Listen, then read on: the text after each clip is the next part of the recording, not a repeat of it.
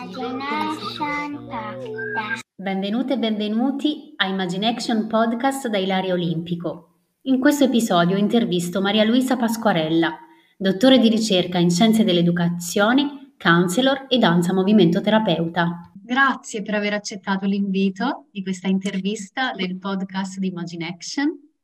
Grazie a te di avermi invitato. Sai che è sempre un, un'emozione grande avere a che fare con te, Ilaria, sempre. Ho pensato a un'introduzione molto personale, molto breve.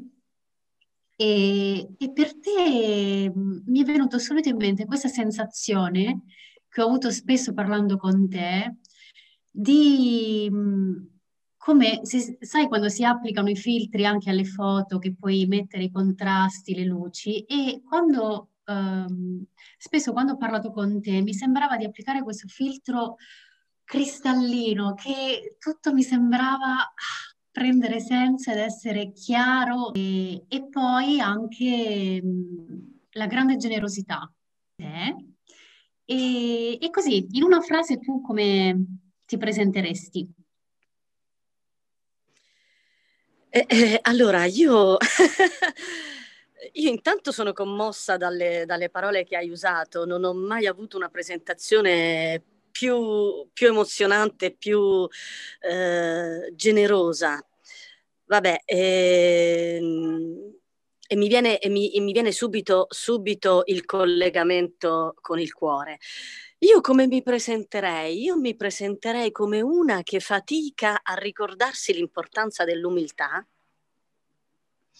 pur tenendolo sempre bene a mente, eh, pur tenendo bene a mente eh, l'importanza dell'umiltà. Questo, eh, quindi sono in eterno conflitto tra ehm, avere proprio questa pienezza di umiltà e, ehm, e avere invece poi quella... Eh, sentirsi ancora dominati da quella spinta di, eh, di voler essere visti, di voler essere guardati, di voler essere, eh, di, di, di, di, sentirsi importanti. Ma in realtà è un paradosso, noi siamo già importanti, no? Per il semplice fatto che veniamo al mondo.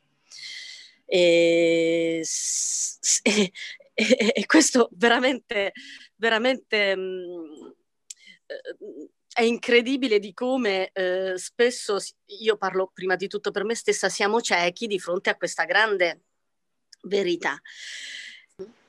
Se tu potessi vedere come dall'alto, immaginando di avere un elicottero o addirittura un'astronave, quindi fare zoom out nella tua vita, in questa dimensione di distanza dal tempo, dallo spazio, cosa, cosa vedresti, quali fili, nodi rintracceresti che ti hanno portato a fare questo lavoro e, e anche quali incontri magari sono stati eh, quasi delle rivelazioni o, o, incontri significativi che tu giudichi significativi nella tua, nella tua vita? Eh, è, una, è, un, è, un, domandone. Eh? Eh, è un domandone perché credo che in questa domanda sia racchiuso proprio il segreto dell'identità di un, di prof, del professionista della facilitazione o appunto della conduzione di processi evolutivi.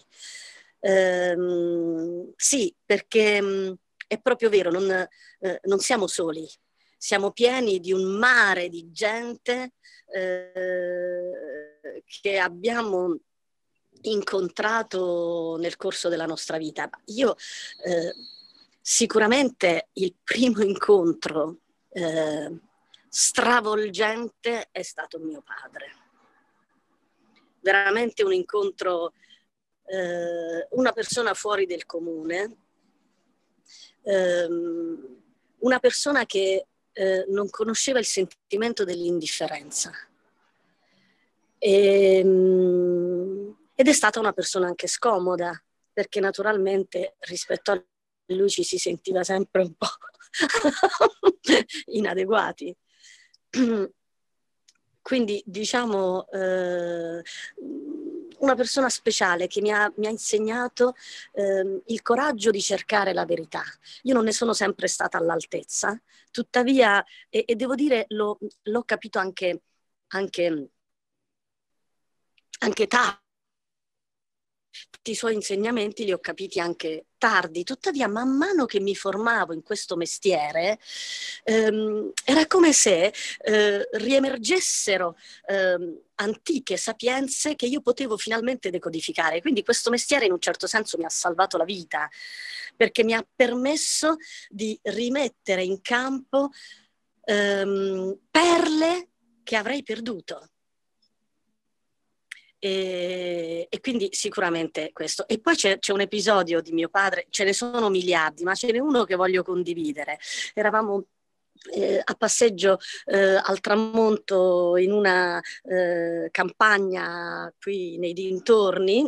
Io sono ad Ascoli Satriano in provincia di Foggia, in Puglia, e queste colline ondulate, questo sole che scendeva era di una suggestione incredibile, quindi a un certo punto eh, noi ci fermiamo e, eh, e, ci sospendiamo in questo, in questo, tramonto, in silenzio tutti e due, fino a che a un certo punto lui, eh, io avevo la mia manina nella sua manuna e, e, lui mi dice, vedi tu sei una bambina ma crescerai, eh, magari farai anche qualcosa di importante eh, ricordati, se non impari a guardare il sole come lo guarda un contadino, tu non sarai mai niente. E io allora gli chiesi, eh, eh, papà, e eh, eh, come lo guarda il sole un contadino? Perché mi aveva incuriosito e lui nel suo modo di essere generoso mi disse, e eh beh, eh, questo è quello che devi scoprire crescendo. E io sono riuscita a capire, credo un 25-30 anni dopo, quello che intendesse dire. Ehm, profondissimo, profondissimo. Dunque, quindi primo incontro e poi sicuramente tantissimi incontri, tanti insegnanti, eh, alcuni insegnanti a scuola sono stati preziosi, altri rovinosi, tuttavia sono veramente nella totale comprensione della delicatezza, fragilità e difficoltà del mestiere di insegnante e sono sicura di aver avuto comunque sempre insegnanti in buona fede. Eh, quindi per esempio un'esperienza molto forte mi è avvenuta addirittura in terza media, un insegnante che mi ha messo in difficoltà e eh, mi ha costretto ad una prima resilienza pubblica.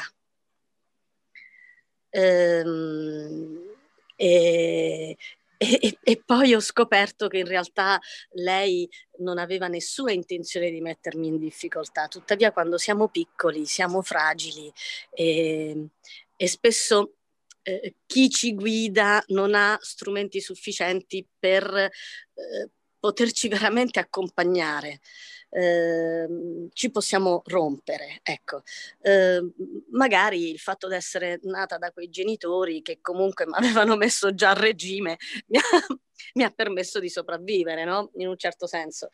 E, ehm, poi via via crescendo anche docenti universitari, sicuramente il teatro, tutti gli insegnanti di teatro eh, ho avuto degli insegnanti strepitosi, eh, alcuni eh, dell'Accademia Silvio D'Amico, alcuni dell'Accademia di Cracovia, di Parigi, perché mh, all'epoca il Centro Universitario Teatrale di Perugia eh, aveva avviato questo progetto per cui eh, godeva di questo parco docenti strepitoso e lì sono cresciuta veramente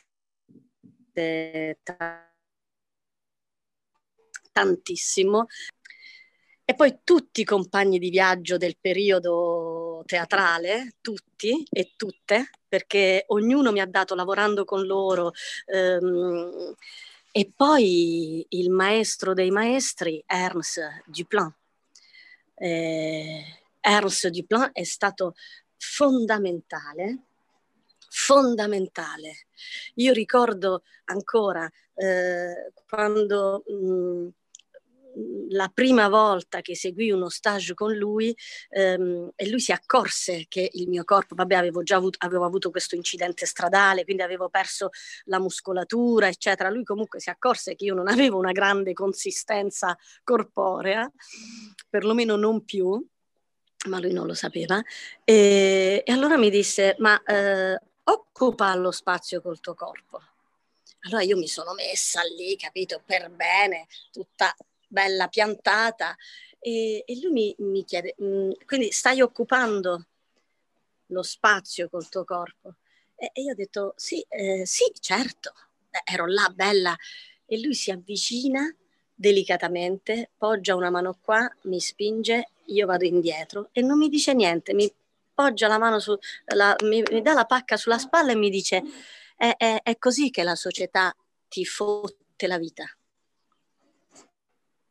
In quel momento io da allora non l'ho più abbandonato e ogni volta che seguivo i suoi stage e anche adesso quando lo sento per telefono, lui è vecchissimo adesso, eh, sempre comunque interessante, eh, lui mi insegna qualcosa.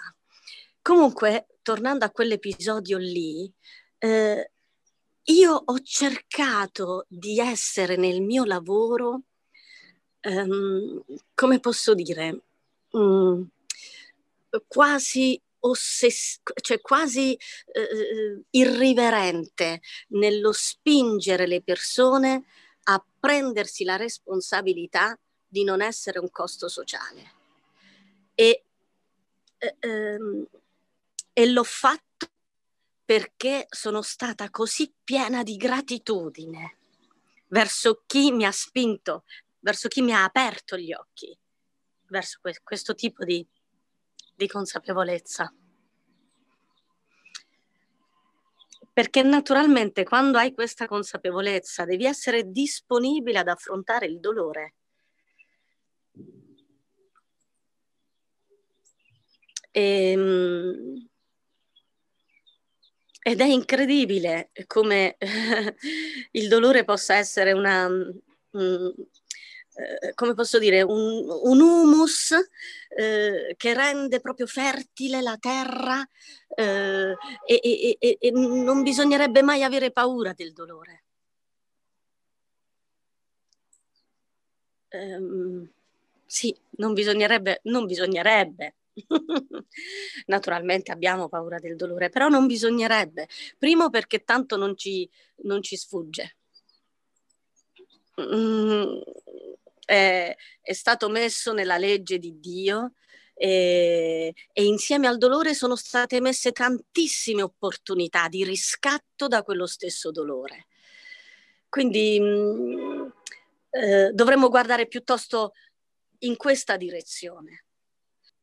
Grazie a te e alla tua generosità ho conosciuto Ernst Duplan e mi viene in mente questa frase che anche tu usi spesso, abitare il proprio corpo.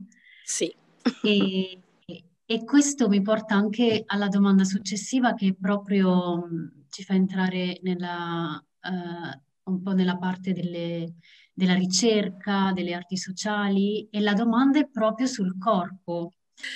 Perché il corpo è ancora un mistero e, ed è eh, l'unico, eh, ecco, te, eh, eh, ti, ti, te, lo definisco secondo come lo definisce Duplan, perché è una definizione veramente profonda. È l'unico utensile che abbiamo a disposizione per essere al mondo.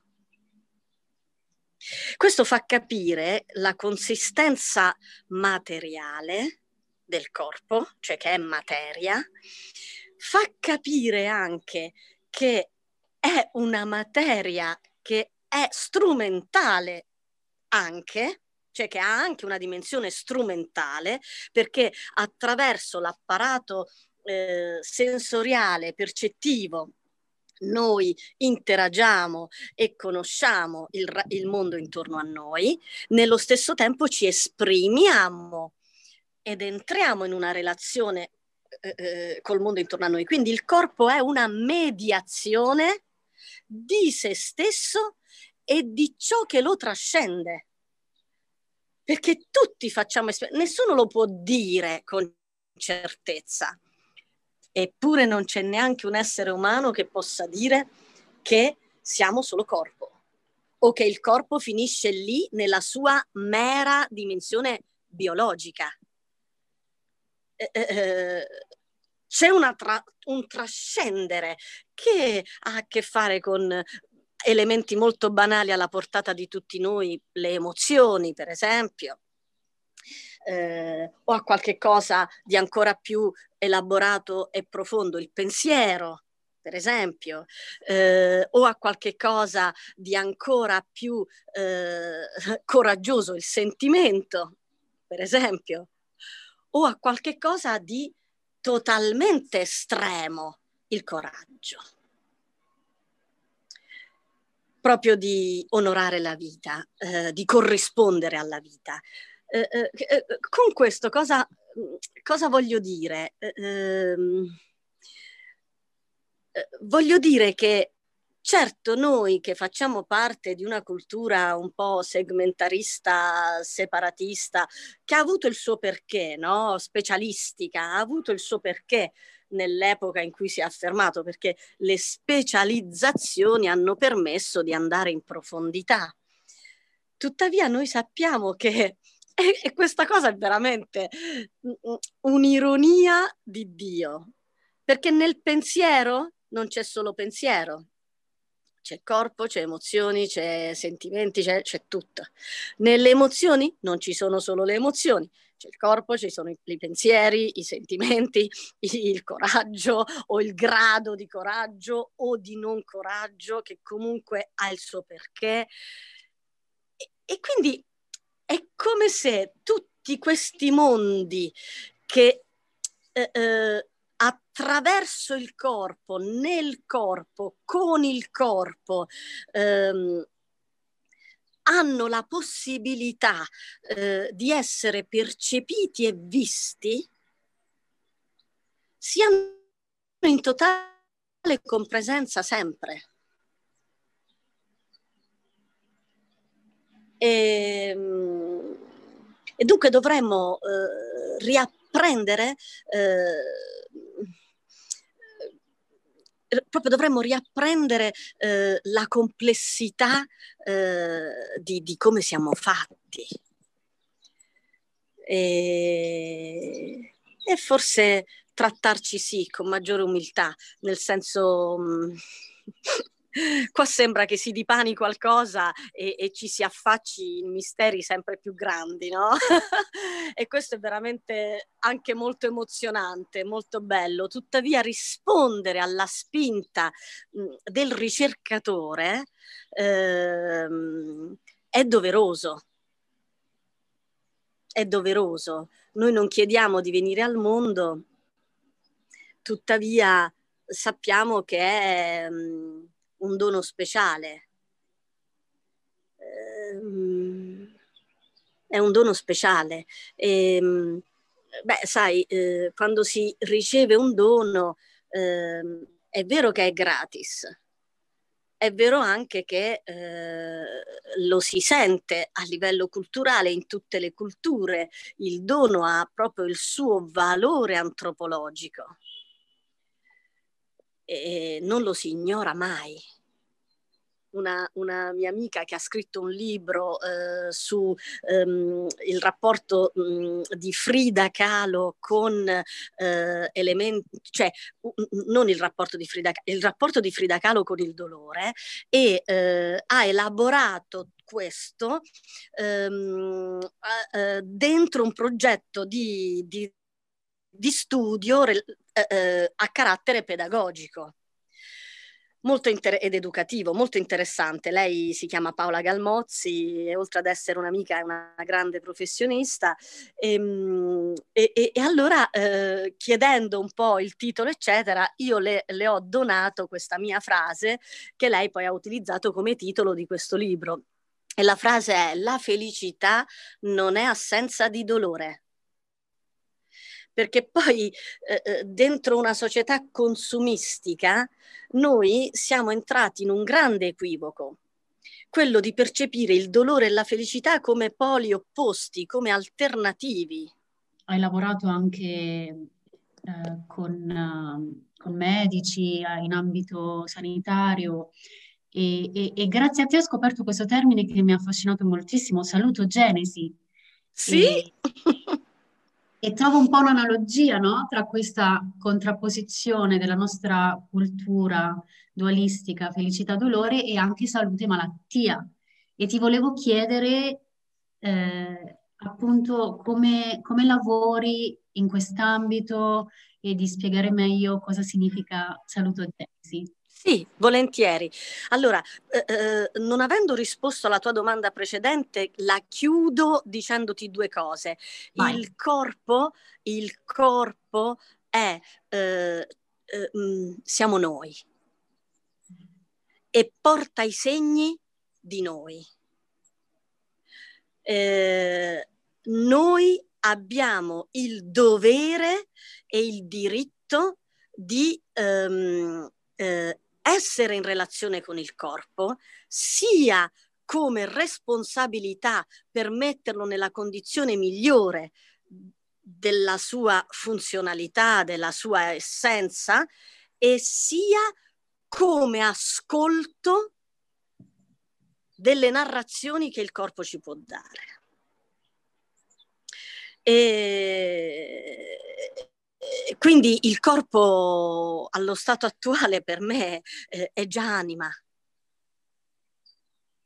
Ecco, solo che a differenza di quella che noi chiamiamo anima, il corpo si vede e purtroppo non lo rispettiamo tanto, ma neanche proprio quando, cioè, eh, lo sguardo che abbiamo sugli altri eh, non onora tanto quel, corpo altro eh, o il nostro stesso corpo, eh, perché li dovremmo guardare in un modo speciale.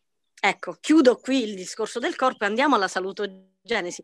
Allora, sì, io lavoro da tantissimi anni, eh, in particolare come, eh, cioè mi occupo di percorsi di formazione eh, per medici e in generale professionisti sanitari, ma anche tutto il mondo dei professionisti della nutrizione, eh, diabetologi, dietisti, eh, dietologi, nutrizionisti, biologi nutrizionisti.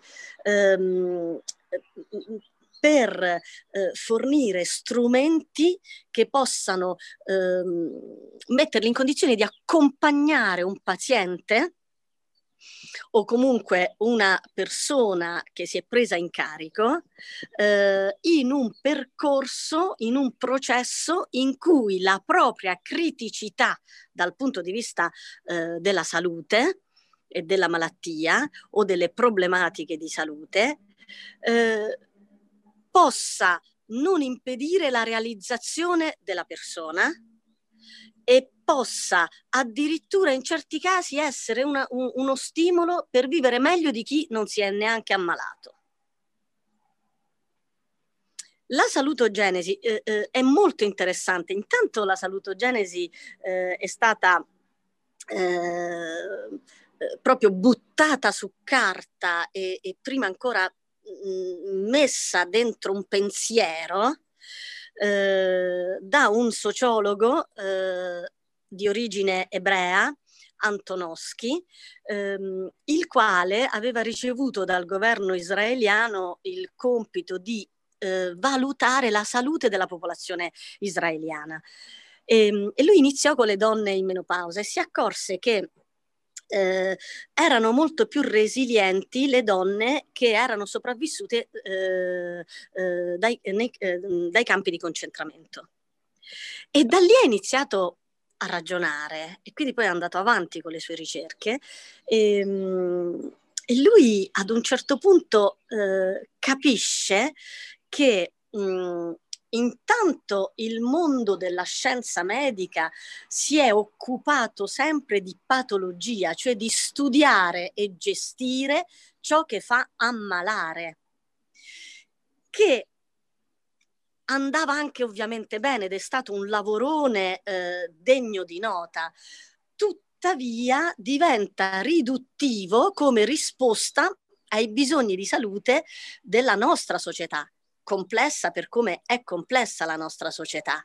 E quindi Antonoschi dice, cosa succederebbe se invece di occuparci di ciò che ci fa ammalare, noi ci occupassimo di ciò che ci fa stare bene? Ci sarebbe una rivoluzione sociopolitica ed economica. Cioè, sarebbe, eh, eh, cioè, se noi iniziamo a eh, prendere in considerazione questa prospettiva, le scelte economiche, politiche e sociali sarebbero completamente diverse. E la cosa incredibile, avremmo una società più in salute. E questo spiegato in maniera molto riduttiva, eh?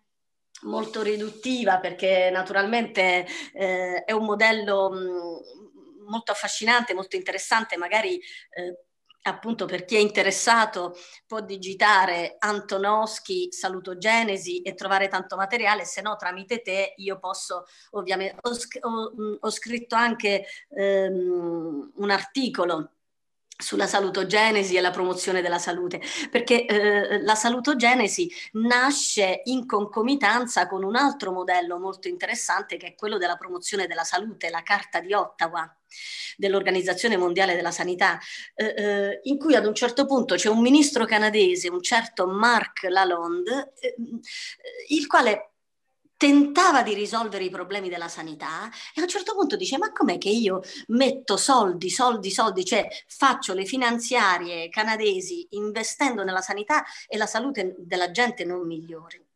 Come mai? E allora eh, eh, ha mh, chiesto all'Organizzazione Mondiale della Sanità di riflettere, cioè nasce la prima conferenza sulla promozione della salute. E lì viene fuori questa carta interessantissima in cui si ribalta proprio il concetto di salute perché la salute diventa eh, partecipazione delle persone ai processi. E diventa um, un, un, fondamentale per la promozione della salute eh, perseguire l'empowerment di comunità tanto per dirne una, poi ci sono tanti altri elementi. Quindi chi è interessato in internet si trova eh, Carta di Ottawa, Organizzazione Mondiale della Sanità 1986 e da lì sono nate tantissime conferenze sulla promozione della salute con anche declinazioni eh, peculiari tipo l'ambiente, tipo la scuola, comunque molto molto interessante. La domanda è, ma tutti questi contributi ci sono? E dov'è l'inghippo per arrivare poi a renderli eh, fruibili? È come se noi ad, ancora rimaniamo dentro un, um, una specie di cecità in cui tra l'altro ognuno di noi sta lottando perché io mi giro intorno e non trovo gente eh, parassita o gente, sono veramente pochi. Io intorno trovo piuttosto gente che si dà da fare per perseguire buoni valori. Quindi credo che il consumismo e, e il capitalismo eh, nell'accezione eh, economica eh, abbiano veramente eh, agito quel quell'antico mo, um, eh, principio romano, dividi et impera. Cioè ci hanno divisi, ci hanno eh, fatto vedere che essere individualisti eh, possa essere giusto e vantaggioso. E, e nell'individualismo io ci metto anche le lotte tra le parti. Non so, quando vedo al telegiornale oppure sui giornali, in internet, ehm, situazioni di gente che eh, grida contro qualcun altro perché hanno interessi opposti. E questo anche è separazione, perché mm, per quanto mi riguarda... Ehm, non, non, non, è una logica lontana dai, dai, campi di prigionia o, o, dalle torture o dalle eh, quella di eh, cioè, l'approccio a um, sentirsi nel giusto e quindi nel diritto di prevaricare un'altra posizione. Anche se ci può sembrare assurda. Non so, faccio un esempio, io non potrei accettare la pena di morte. Eh, nello stesso tempo non potrei andare a gridare contro quelli che, che, che, che magari eh, pensano che la pena di morte sia giusta. Allora l'idea sarebbe quella di ehm, negoziare inclusioni possibili, per cui ci si ascolta. E allora magari si arriva a, a, a delle dimensioni in cui, eh, si, a me per esempio tante volte quando ho ascoltato davvero ho cambiato idea. altre volte mi sono confermata quando ho ascoltato davvero. Cioè, e, e, ehm, ed è stato bello in ogni caso, perché quando si ascolta davvero si è un po' artisti, cioè ehm, l'artista all'artista non gliene frega niente di niente, tranne di eh, consegnare la purezza e la nudità di una verità. Eh, eh, elaborata con tutta la, la, uh, la conoscenza tecnica che si ha a disposizione. Tecnica e culturale, ovviamente. Quindi mh, mm, eh, la, la, io diciamo lavoro in questo ambito sanitario, faccio dei corsi di formazione, utilizzo moltissimo il corpo. Eh, tanti anni fa feci eh, una tesi di dottorato sulla, mh, mm, sul corpo come territorio esperienziale di contenuti formativi. Quindi sono diventata, eh, eh, diciamo, abile eh, nel costruire proposte corporee che eh, permettano ai, ai corsisti di esperire concetti. E questo mi permise all'epoca di sbaragliare poi la concorrenza in ambito formativo, pur non avendo patria, radici, cupole, ehm, promozioni, niente, essendo diciamo proprio solitaria. E invece diciamo mh, è stato molto apprezzato da, da, da dai sanitari, dal mondo sanitario, dalle aziende sanitarie, eccetera. E, ehm, e allora eh, eh, mi sono chiesta, ma qual è allora il plus valore che un formatore deve avere? E mi sono proprio detta questo, il formatore deve essere in grado di permettere al corsista di esperire attraverso emozioni, corpo ed esperienza.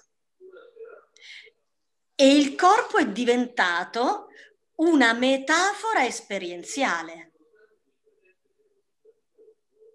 Per cui costruisco, adesso è difficile mo- mostrarlo qui insomma in audio, e, e comunque costruisco ehm, proprio mh, proposte corporee eh, che hanno una struttura e, e, la struttura è una struttura comunque che permette, come dicevi tu, no, il blocco che invece permette l'esplorazione e si fa esperienza. Questa esperienza viene poi elaborata eh, in un confronto che mette insieme la, la dimensione soggettiva con i contenuti eh, trattati e lì si elabora per arrivare ad un'evoluzione e quindi per fare in modo che quello stimolo diventi uno strumento.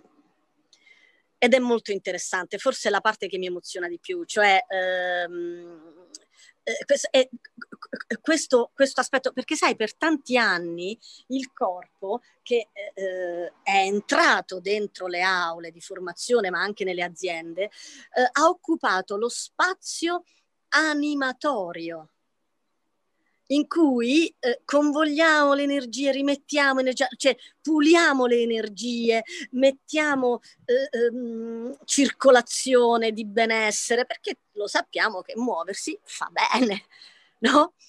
E, ehm, e invece eh, ehm, io mi sono occupata temerariamente, coraggiosamente, questo lo devo riconoscere, cioè spregiudicatamente oserei dire, eh, ho seguito un, un istinto, un intuito, cioè non mi bastava studiare sui libri, non mi bastava raccontare le illuminazioni mentali, eh, non potevo ignorare ciò che ormai sapevo, cioè condiviso da tutti, che si apprende per esperienza, per emozioni e per corpo, cioè nei muscoli, nei movimenti.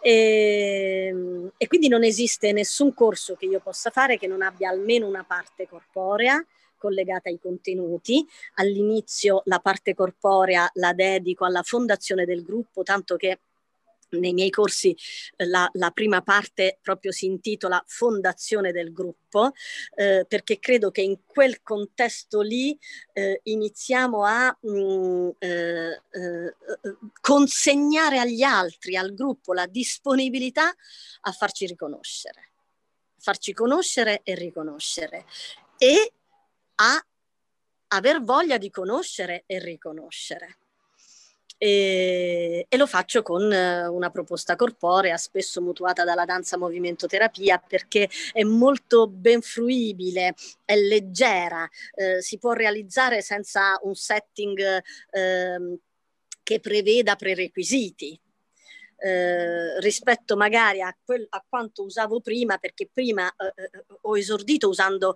eh, proposte mutuate dal teatro. Il problema è che il teatro ehm, eh, eh, è più farraginoso eh, e, e, le persone eh, vivono di più la vergogna di mettersi in gioco, mentre la danza movimento terapia gestisce molto bene questo aspetto ehm, e ha, il, il suo modello prevede competenze che mettano le persone in condizioni di sentirsi a proprio agio nel rendersi disponibili ad un movimento. E, e, quindi da lì ho virato, non, non, che io abbia abbandonato il teatro, che è sempre il mio primo amore, e, ehm, ed è eh, ovviamente un'emozione gigantesca, tuttavia la danza lo è altrettanto, le arti in generale hanno questo scopo, no? e, e questa natura di essere strepitosi. cioè, io trovo che c'è questa dimensione proprio conoscitiva, che non è... Um, ecco, una volta pensavo, non è tanto esprimere, certo quello viene con l'arte ovviamente, viene il momento di espressione perché lo stai portando fuori, ma nel momento in cui lo stai esprimendo lo stai conoscendo. E secondo me questa è la cosa più emozionante, perché prima di mostrarlo, se è autentico, se non è qualcosa che riguarda il, una cosa mimico, certo. ovviamente, ma se stai veramente facendo ricerca teatrale o ricerca artistica, stai esplorando qualcosa e lo stai conoscendo e nel conoscerlo lo stai esprimendo e per me questo è molto molto emozionante e affascinante. Quindi riportare questo um, ecco, prima dicevi tutte le arti, il teatro, la danza, e, e poiché ehm, stiamo esplorando cosa significa arti sociali, eh, volevo condividere con te questo, cosa, cosa significa arti sociali e anche eh, quale possibile connessione tra la cura di sé e la cura del mondo, perché mh, penso anche che ci sono, per quanto riguarda me e il mio lavoro, un po' un overlapping, no? una mm, sovrapposizione, intersezione tra quello che si chiama più lavoro di ehm, quasi artiterapie. Io non sono arteterapeuta, ma comunque sento di essere certo. in un certo senso molto vicina a questo, prendersi cura delle persone, accompagnarle in un processo di ritorno a casa come anche ritorno al corpo, ritorno a sé, ma nello stesso tempo sento anche questo grande slancio che non deve fermarsi a prendersi cura di me, ma a un prendersi cura del mondo e quindi porto questo, questo slancio verso, um, un futuro nel suo più alto potenziale. E, e, così allora volevo condividere con te un po' questa riflessione su cura di sé, cura del mondo e cosa c'entrano le arti sociali con tutto questo. Arti sociali o come le, le, le vuoi chiamare? Sì, sì, no, arti sociali mi piace. Eh, arti sociali mi piace, cioè eh, l'arte eh, nella, nella, nelle sue implicazioni eh, sociali, eh, che eh, sono sempre a, a, doppia, a doppio filo, perché eh, la società è fonte di ispirazione e nello stesso tempo eh, riceve ispirazione dall'arte. Eh, l'arte si può fare ehm, interprete eh, di, di, di, di, quello che la società narra, eh, soprattutto rispetto al disagio sociale, a ciò che, eh, eh a ciò che crea ferite sociali. E, e rispetto a, a come eh, eh a, a, a, quali persone vogliamo essere e quali comportamenti vogliamo onorare perché possiamo portare il nostro contributo a che la società sia in salutogenesi, cioè sia in salute. Ed essere in salute significa praticamente essere felici. Eh, considerando che la felicità non è assenza di dolore. Io eh, eh, ricordo quando ho fatto um, un incidente quasi mortale, sono stata un anno fuori uso, bloccata a letto con la spina dorsale rotta. Io lì non sapevo neanche se avrei mai camminato, però sapevo che ero viva, ero talmente circondata d'amore che credimi, Ilaria, io avrei potuto rimanere anche là per sempre eh, eh, quindi mh, mm, mm, gli studiosi dicono che le persone che si sentono amate, che hanno la possibilità di realizzare se stesse, eh, che eh, eh sentono il legame con eh, la trascendenza, con Dio, che ehm, hanno la possibilità di ricevere buone cure e hanno fiducia nelle cure, queste persone si ammalano di meno e guariscono di più. E alla fine sono elementi semplici che potremmo mettere in campo nella nostra società. Questo cioè, anche molto più mm, forte adesso, in questo momento, di pandemia. Eh certo, molto, molto. Assolutamente, assolutamente. E mi viene in mente, eh, recuperando il discorso che tu facevi, eh, ehm, la considerazione che facevi sul, sul teatro, il processo creativo ehm, eh, in teatro, ma in generale in ogni contesto artistico, in cui tu dicevi mentre esprimi, eh, vivi e scopri. E allora mi viene in mente eh, che questo proprio eh, questa particolarità, particolare opportunità che l'arte dà, Duplan la chiama le phénomène du possédant possédé. No? Eh, eh, possedente posse- eh, e posseduto, cioè eh, l'artista si rende disponibile mentre possiede tutto ciò che è, compresi gli strumenti tecnici, la conoscenza tecnica, il bagaglio, eccetera, ma anche la, la, in un certo senso si lascia possedere da un'ispirazione, si lascia guidare da un'ispirazione. Quindi alla fine il primo ad essere sorpreso è proprio l'artista. Eh, l'attore mentre sta lì a recitare e, e, e, e si rende conto che veramente si è aperto si è fidato, eh, ovviamente per arrivare a questo ti devi fare un mazzo così dal punto di vista eh, ovviamente del, cioè, e, e, quindi la tecnica mh, mm, è come quel, quel, mm, quel, quel limite, eh, quella, quel contenimento eh, ehm, non negoziabile che ti costringe a volare senza il quale tu eh, puoi fare una bella cosa, però eh, non... Eh, no, però non c'entra niente. Puoi fare una bella cosa e eh, questa stessa bella cosa ti può sfuggire, no? Eh, allora è diverso, sì, è sempre una bella cosa, non so, io feci un, una pittura, era carina, ma non è che per questo posso dire di essere una, una pittrice, ok?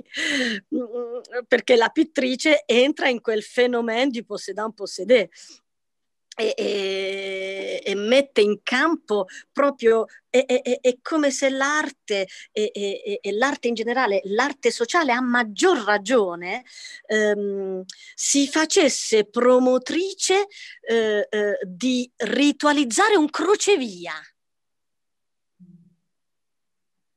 E in questo crocevia eh, eh, arrivano un sacco di vie, ma anche un sacco, e un sacco di persone e un sacco di elementi. E lì, in quel crocevia ritualizzato, sacralizzato, eh, avvengono eh, eh, eventi. Cioè, ehm, la normalità si trasforma in un evento. Eh, quello che noi siamo eh, grazie al fatto che ci rendiamo disponibili e che eh, eh, ritualizziamo e sacralizziamo un crocevia, l'idea del crocevia mi piace perché l'arte sociale eh, abbatte i confini dei luoghi eh, preposti. Cioè anche lo stesso teatro, se viene utilizzato per arte sociale, non è più il teatro, è il teatro che ha perso, cioè che ha aperto i suoi confini e si è mh, mm, eh, eh, reso disponibile ad una promiscuità. E, e la promiscuità eh, spesso è foriera di, di roba magica, no? di roba strainteressante, di roba inedita eh, che addirittura può superare eh, di gran lunga eh, la, la, la purezza di qualcosa che ha altrettanto il suo valore. Aver voluto essere superiori alla cultura in senso antropologico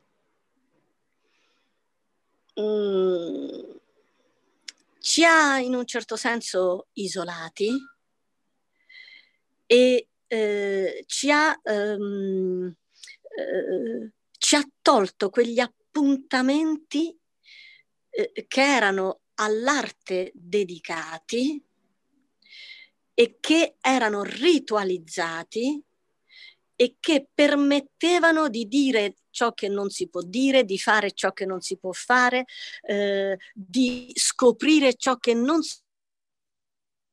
si potrebbe e non si dovrebbe scoprire, eh, di osare, di denunciare, di apprezzare, di eh, onorare.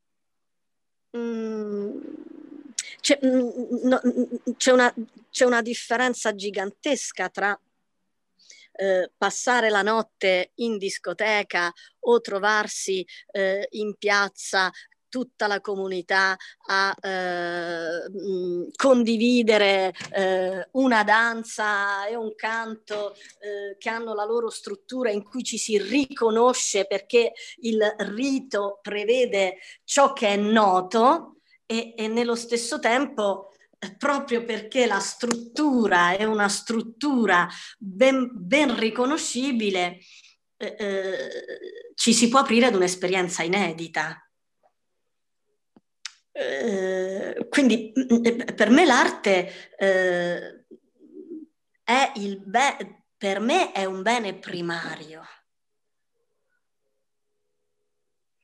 Alla pari del, mm, del cibo, alla pari eh, dell'accesso alla, alla, ai sacramenti, cioè alla dimensione spirituale, eh, che mm, nutre eh, l'interiorità spirituale e l'arte si colloca in maniera trasversale eh, in tutti i nutrimenti che noi possiamo eh, sentiamo, sentiamo di, di, di, dover avere. E quindi l'arte per me è un bene primario e andrebbe eh, considerato un bene primario. Tra l'altro ti dico anche questa cosa no, particolare, che hanno fatto degli studi, eh, hanno preso un gruppo di persone, l'hanno messa, eh, eh, gli hanno misurato il cortisolo, poi l'hanno messo in un contesto di bellezza artistica eh, per tipo un tot tempo, poi li hanno tolti da questo contesto, gli hanno rimisurato il cortisolo e questo era diminuito in media del 60%. Cioè, il che significa, siccome il cortisolo, ormone dello stress, è responsabile, cioè non è dannoso in sé, però se supera certi livelli eh, eh, fa ammalare. E eh, allora capisci bene come vivere in contesti di bellezza eh, protegga dall'ammalarsi e promuova l'essere in salute. E non c'è niente di più bello dell'arte, della natura, della dimensione eh, eh, con il grande mistero che io chiamo Dio e dell'amore nei rapporti umani. Non c'è niente che porti più bellezza di queste dimensioni qua. Per cui ehm, una carezza data in segno di perdono, piena d'amore, ma quella là è un'opera d'arte. Una preghiera fatta col cuore è un'opera d'arte. Eh, buttarsi in mezzo alla natura eh, è, è, è, arte di per sé. E, quello che l'essere umano eh, può eh, mettere in campo nei processi artistici, creativi e a maggior ragione artistici, è, qualche cosa che... Um, porta una tale profondità emotiva, per me l'arte eh, è la porta che ti può far percepire la bellezza di Dio. Quasi la tocco io di fronte ad un'opera d'arte. E per me opera d'arte è anche la natura ed è anche l'amore e, e, e, e l'amore è libertà. Non c'è libertà senza amore, non c'è libertà senza assunzione di responsabilità. Sono altri colori che possiamo percepire come libertà, ma non, non prevedono la volontà. La libertà prevede la volontà. Ecco, Mm, l'arte sociale eh, è un dovere, io credo che eh, bisognerebbe mm, nelle scuole, nelle piazze, nei centri di aggregazione, eh, nei crocicchi delle vie. Eh, bisognerebbe veramente che gli enti locali eh, investano nell'opportunità di lasciare le persone libere eh, mm, eh, di, di, di, attivare processi creativi da cui possono scaturire processi artistici. E questo già produce guarigione. E questo già produce scambio, quindi produce circolazione di aria, circolazione di energia. Confronto, eh, percezione, produce stimoli che ci aiutano a viaggiare nelle diverse prospettive. E, e, e viaggiare nelle diverse prospettive, eh, c- c- l'arte non ci chiede di pensare, l'arte ci chiede, il pensiero con l'arte viene dopo.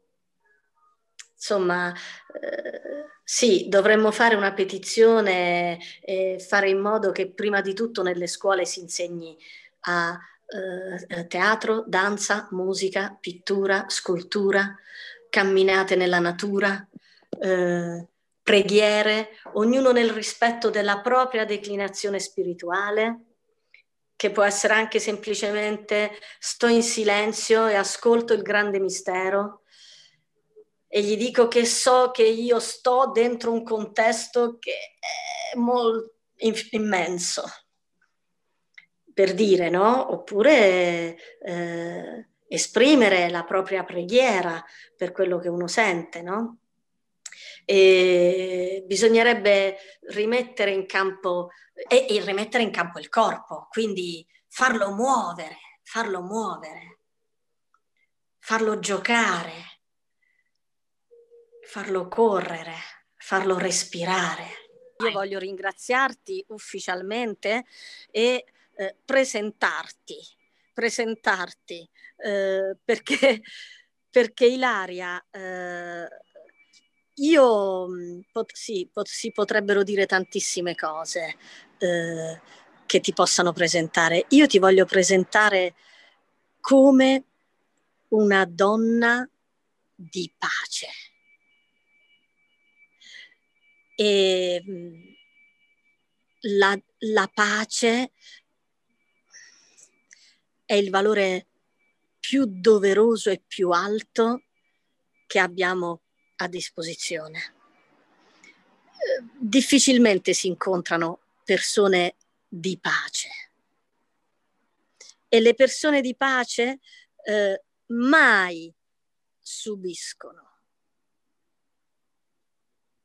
Le persone di pace ascoltano, elaborano, abitano e rispettano. E la tua grandissima sensibilità e anche la tua grandissima competenza professionale. Per questo io eh, sogno un'aula insieme. Ecco, io ti presento così, oltre ad essere veramente un'emozione speciale e un affetto profondo. Ci tenevo a metterti Grazie. anche a te dentro questa intervista perché non grazie. siamo soli. Senza di te io non sarei stata quella che sono stata. Grazie. Grazie a te Ilaria e grazie a tutti.